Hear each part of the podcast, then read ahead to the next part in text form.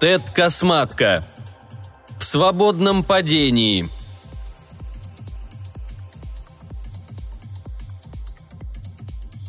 Диск продырявил пелену звездного сияния. Его гладкая графеновая кожа ничего не отражала, но лишь затмевала звезды, пока оно проносилось сквозь вакуум. Черное на черном. Абсолютное отсутствие цвета. То, что было кораблем, и в то же время не было им. У диска не было системы разгона. Не было у него и навигационной аппаратуры. Внутри него пробудились двое мужчин. Сперва один, за ним другой – в действительности диск был скорее черным метательным снарядом с рудиментарной системой жизнеобеспечения, запущенным с удаленной орбиты вокруг другого сгустка тьмы более странной природы. Этот второй сгусток был несоизмеримо больше и весил как несколько сотен тысяч солнц. Он не затмевал звезды в своей окрестности, но линзировал их сияние, превращая его в яркое гало – скручивая свет в окружность, сминая и деформируя саму ткань пространства-времени. С точки зрения наблюдателя на обращавшемся вокруг него диске, светила в звездном поле описывали аномальные замкнутые кривые. Эта область пространства обладала множеством имен. Астрономы, которым принадлежала честь ее открытия, много веков назад нарекли ее Пхат-16. Позже физики прозвали ее Затоном – и, наконец, те, кто прибыл сюда, тем, кому она снилась по ночам, она была известна просто как пасть. То была черная дыра, подобных которой никто не видывал прежде. На третий день пребывания диска на орбите он уже пролетел в общей сложности 380 миллионов миль, составлявших малую долю полной длины его траектории – когда же подошел к концу 72-й час на орбите, с корабля в сердце гравитационного колодца опустили маленькое, всего сотню килограммов весом, свинцовое грузило, привязанное к кораблю нитью столь тонкой, что даже математики соглашались приравнять ее к идеальной линии. Нить эта вытягивалась и вытягивалась, как тысячекилометровое неразрушимое четырехвалентное волоконце, пока, наконец, не коснулась глади мрака – и в той точке, куда она была прикреплена, ощутили слабый музыкальный резонанс, разнесшийся по всей углеродной шкуре корабля. Немыслимая гравитация и такой крохотный сдвиг. На четвертый день корабль изменил курс. Сперва чуть заметно, однако неуклонно. Он начал падать. Старик заботливо вытер кровь с лица молодого человека. «Улли-уль-квисаль», – произнес юноша – не прикасайся ко мне». Старик кивнул. «Ты говоришь на туси», — сказал он. «Я тоже». Юноша подался ближе, и брызги его крови попали на старика. «Слышать его из твоих уст — неслыханная мерзость». Глаза старика сузились в щелочки. Он вытер кровь со своей щеки. «Мерзость», — повторил он. «Вероятно, ты прав».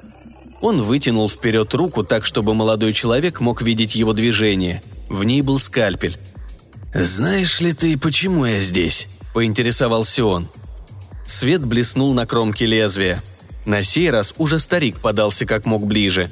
«Я здесь, чтобы как следует изрезать тебя».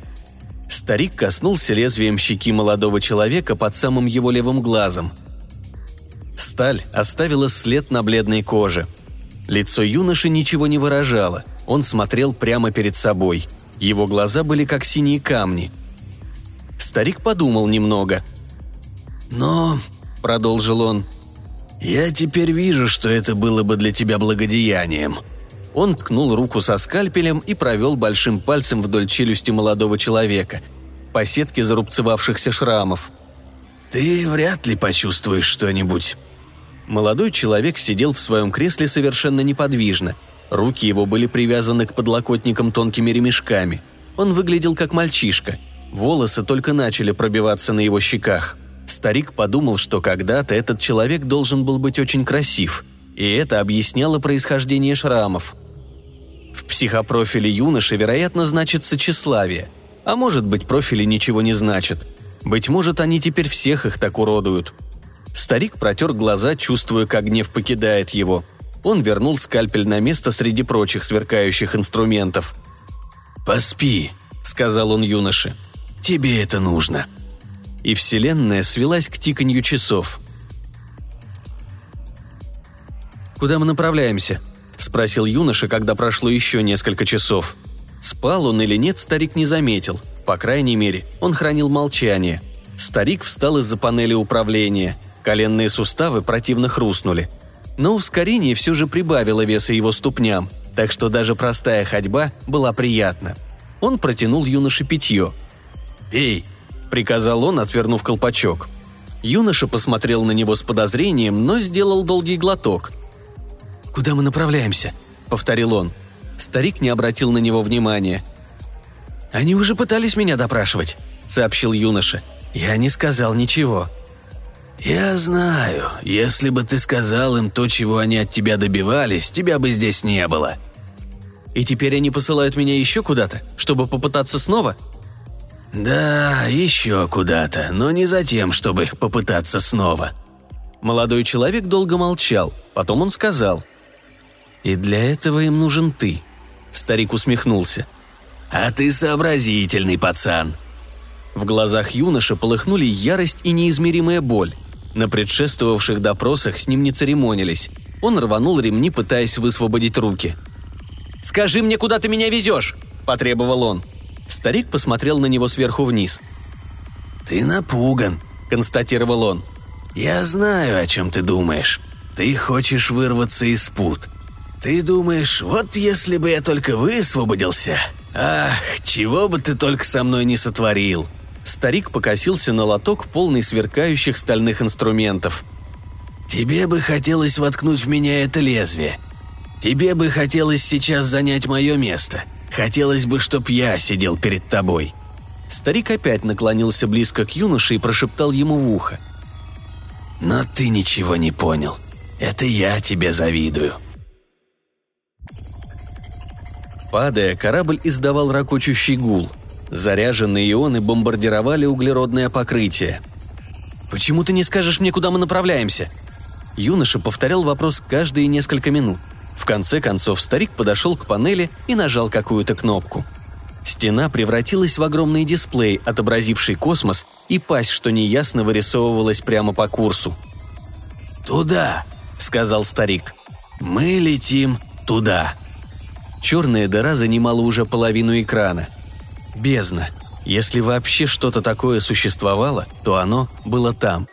Юноша ухмыльнулся. «И ты думаешь грозить мне смертью? Я не боюсь смерти». «Я знаю», — ответил старик.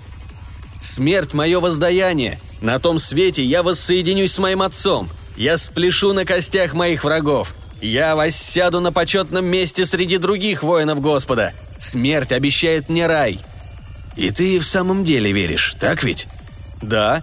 «Вот поэтому я тебе и завидую». Молодой человек был маньяком-убийцей, или борцом за свободу, или просто неудачником. Старик смотрел на шрамы молодого человека, отмечая те из них, что были прихотливо, даже художественно прорезаны во время предыдущих бесед. Да, он неудачник, пожалуй, это определение самое точное. Жизнь в открытом космосе хрупка, а люди остаются такими же, как и всегда. Но бомбы работают иначе. В космосе бомбы куда эффективнее – если сделать все правильно, простенькая бомба весом не более трех фунтов разрушит целую колонию, выдавит ее в стерильный вакуум в бесконечную ночь. Погибли 10 тысяч человек. Одним декомпрессионным ударом было уничтожено население целого хабитата. Он видел такую картину однажды, много лет назад, когда война только началась. Видел, как плавали вокруг разрушенного хабитата замороженные тела – Видел несколько выживших, которым повезло втиснуться в скафандры. Несколько все же выжили. Им повезло, как и ему. И все это натворила трехфунтовая бомбочка. Теперь умножьте эти потери на сотни колоний и дюжину лет. Три мира с сорванной воздушной оболочкой. Война за территорию, война культур и религий. Война за то, что у людей всегда становилась причиной войн. Люди ведут себя так же, как и всегда – но в космосе урожай террористических атак куда богаче. Тысячу лет назад государства часто становились банкротами, наращивая расходы на армию. За жизнь солдата следовало отдать жизнь другого солдата. Потом появился порох, технология, возросла плотность населения, и все это постепенно удешевило смерть, так же, как снизило стоимость труда и исходного сырья, пока трех фунтов простейшей химической смеси не оказалось достаточно, чтобы разом выкосить несколько общественных слоев. Но убийства и дальше облегчались, пока в конце концов статистика не обозначила асимптоту падающей цены уничтожения. «Как тебя зовут?» – спросил старик у своего спутника. Юноша не ответил. «Нам нужны имена других». «Я ничего вам не скажу». «Это все, что нам нужно. Только имена, не больше. Все остальное мы сделаем сами». Молодой человек оставался безмолвен. Они смотрели на обзорный экран. Черная дыра стала ближе – Область тьмы расширялась, а звездное поле сжималось. Старик сверился с приборами. «Мы движемся на половине скорости света», — сообщил он. «У нас два часа субъективного времени до радиуса Шварцшильда. Если вы собрались меня убить, можно было бы выбрать способы полегче». «Полегче, да». «Мертвый я буду для вас бесполезен». «И живой тоже». Между ними повисло молчание. «Ты знаешь, как устроена черная дыра?» – спросил старик. «Что это такое на самом деле?» Лицо молодого человека оставалось каменным. «Это побочный эффект законов, по которым работает Вселенная. Нельзя сотворить Вселенную, какой мы ее знаем, чтобы при этом в ней не было черных дыр. Ученые предсказали их существование задолго до того, как была обнаружена хотя бы одна. Ты зря тратишь свое время», Старик сделал жест в сторону экрана. «Вообще говоря, это не совсем черная дыра. Но они предсказали и это тоже». «Ты думаешь меня запугать этой игрой?» «Я не пытаюсь тебя запугать». «Нет никакого резона казнить меня таким способом. Ты себя убиваешь, а у тебя должно быть семья». «Была. Две дочери». «Ты можешь изменить курс». «Нет. Этот корабль стоит денег. Даже твоя жизнь может чего-то стоить, если не для тебя, то, по крайней мере, для тех, кто тебя послал. Зачем же приносить в жертву сразу и человека, и корабль, чтобы убить одного врага? Я был когда-то математиком. Потом твоя война сделала математиков солдатами. Есть переменные, которые тебе непонятны. Старик снова показал на экран. Его голос сделался вкрадчивым. Она прекрасна, разве нет? – Молодой человек игнорировал его. «Или, может быть, на корабле есть спасательная шлюпка?» – продолжил юноша. «Возможно, тебе удастся спастись, а я погибну. Но при таком раскладе вы все еще теряете корабль». «Я не смогу сбежать. Линия, по которой мы движемся, неразрушима. Даже сейчас гравитация тянет нас внутрь. Когда мы достигнем радиуса Шварцшильда, то ускоримся почти до скорости света. У нас одна судьба. У тебя и у меня». «Я не верю тебе». Старик пожал плечами. «Тебе и не нужно верить. Ты просто должен сделать выбор». «Эти слова не имеют смысла». «Почему ты так думаешь?» «Заткнись! Я не хочу больше слушать бредни безбожного Татхуна!» «Почему ты назвал меня безбожником?» «Потому что если бы ты верил в Господа, ты бы не совершил такого!» «Ты ошибаешься», — сказал старик. Я верю в Бога». «Тогда ты будешь наказан за свои грехи». «Нет, не буду», — сказал старик. Прошло еще несколько часов, и черная дыра заполнила весь экран. Звезды вокруг ее края растягивались и мерцали. Истерзанный небосвод складывался в новую конфигурацию. Юноша сидел в молчании. Старик проверил показания приборов. «Мы пересечем радиус Шваршельда через шесть минут». «И мы умрем?» «Ничего столь простого с нами не случится». «Ты говоришь загадками». Старый математик поднял скальпель и приставил палец к кончику лезвия. «То, что случится, когда мы пересечем этот радиус, будет не противоположностью бытия, но его инверсией». «Что это означает?» «А, ты стал задавать вопросы. Назови мне имя, и я отвечу на любой твой вопрос». «Почему я должен называть тебе имена?» Чтобы те, кто их носит, оказались в таких же оковах?» Старик покачал головой. «Ты упрям, я это вижу. Так что я тебе сделаю маленькую поблажку. Радиус Шваршельда определяет самую близкую к сердцевине дыры орбиту, внутри которой все объекты не могут вырваться наружу, и даже коммуникационные сигналы.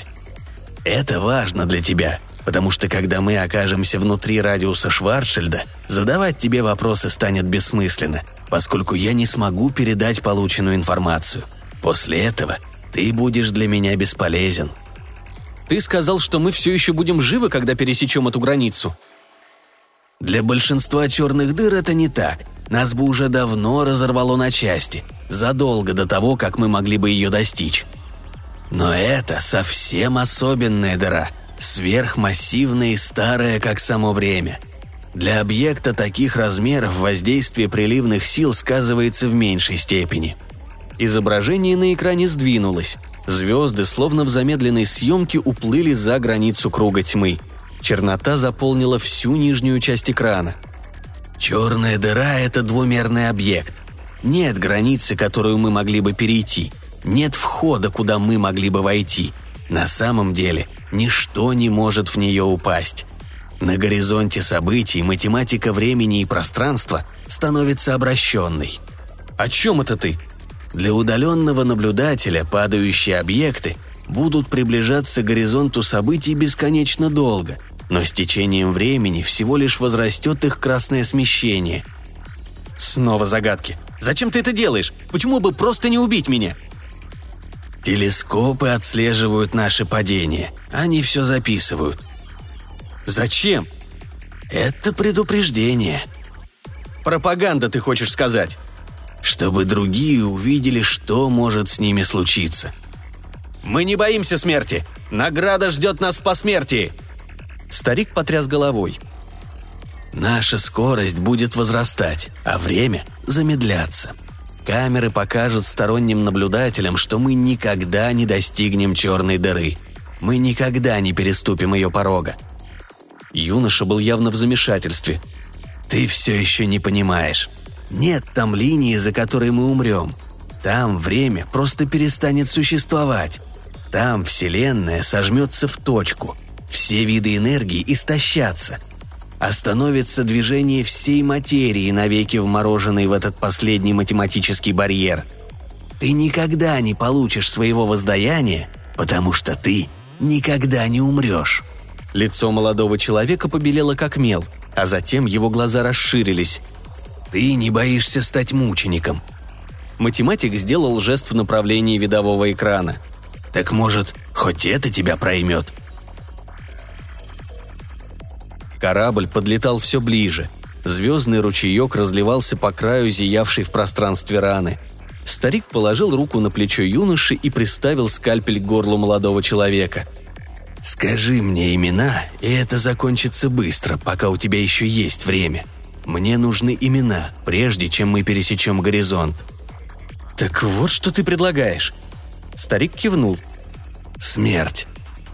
«Что ты сделал, чтобы тебя послали с такой миссией?» «Я доброволец». «Зачем тебе это?» «Я устал. Мой разум одряхлел. Я слишком долго пребывал на этой войне». «Но ты сказал, что веруешь в Господа. Ты тоже не получишь посмертного воздаяния». Старик позволил себе улыбнуться в последний раз. «Моя посмертная участь могла быть не столь приятной, как твоя». «Откуда ты знаешь, что все это правда? То, что ты говорил. Про время. Как ты можешь быть уверен?» Я видел снимки с телескопов. Предыдущие корабли разбросаны по горизонту событий, как жемчужины, уловленные в сети асимптотики. Они все еще там. Они всегда будут там. Но как ты можешь знать, что это правда? Это может быть еще одна разновидность пропаганды. Ложь. Может быть, на самом деле все это работает не так. Это не имеет значения. Важно то, что корабль останется здесь до конца времен как предупреждение для всех, кто взглянет сюда. Наши с тобой цивилизации как пришли, так и уйдут, а мы все еще будем видны. Мы будем падать вечно. Но это может быть ложью. Ну, мы с тобой мастаки принимать все на веру. Ты и я. Назови мне имена. Не могу. Старик вспомнил своих дочерей, Кореглазку и Синеглазку. Они ушли навеки из-за таких, как этот юноша. Но не из-за этого юноши, сказал он себе. Старик перевел взгляд на фигуру в кресле. Он мог быть на месте этого юноши, если бы обстоятельства сложились иначе. Если бы его вырастили так, как вырастили этого юношу. Если бы он видел то, что довелось видеть ему. Юноша – всего лишь пешка в этой игре. Как и он сам. «Да что такое смерть для тех, кто вздохнет полной грудью в раю?» – спросил старик. «Где же самопожертвование? Но это...» Старик ткнул пальцем в черную пасть, растущую на экране. «Вот истинное мученичество. Ты взрывал невинных только за то, что они были иной веры, чем ты. Так вот, что ты получишь от них. Это все». Молодой человек тихо всхлипывал. Горизонт приближался. Инфографика на экране показывала, что осталась одна минута. «Ты все еще можешь сказать мне. Еще есть время. Они ведь твои друзья, твоя семья, если угодно. Ты думаешь, они бы тебя не выдали? Выдали бы. Нам просто нужны имена. Несколько имен, и все. Я сделаю это для тебя, пока не стало слишком поздно». Молодой человек зажмурился. «Нет, дочки. Из-за таких мальчишек, как этот мальчишка». «Почему?» – спросил старик с искренним недоумением. «Это тебе ничего не даст. Ты не получишь своего рая». Юноша молчал. «Я отниму у тебя твои небеса», – сказал старик. «Ты ничего не получишь». Тишина. «Твоя верность бессмысленна. Назови мне одно имя, и я покончу с этим». «Нет», — сказал молодой человек. По его щекам струились слезы. Старый математик вздохнул. Такого он не ожидал. «Ты знаешь, я тебе верю», — сказал он и перерезал горло юноши. Одним движением он рассек сонную артерию. Глаза молодого человека на миг расширились, больше от удивления, чем от более сложного чувства. Он навалился на ремни. Все было кончено. Старик провел ладонью по глазам юноши, и веки опустились. «Может быть, этого тебе и было надо», — сказал он. Он сел на пол, преодолевая растущую гравитацию. Он смотрел, как приближается тьма на экране. Математическая часть его сознания была довольна. Коэффициенты уравнения расставлены верно. Солдат за солдата. Он подумал о своих дочерях, Кореглазке и Синеглазке. Он попытался удержать в памяти выражение их лиц – Ему хотелось бы думать о них вечно. Не противоположность бытия, но его инверсия. После этого он стал ждать. Выяснится, был он прав или ошибался. Будут его судить за грехи или нет. –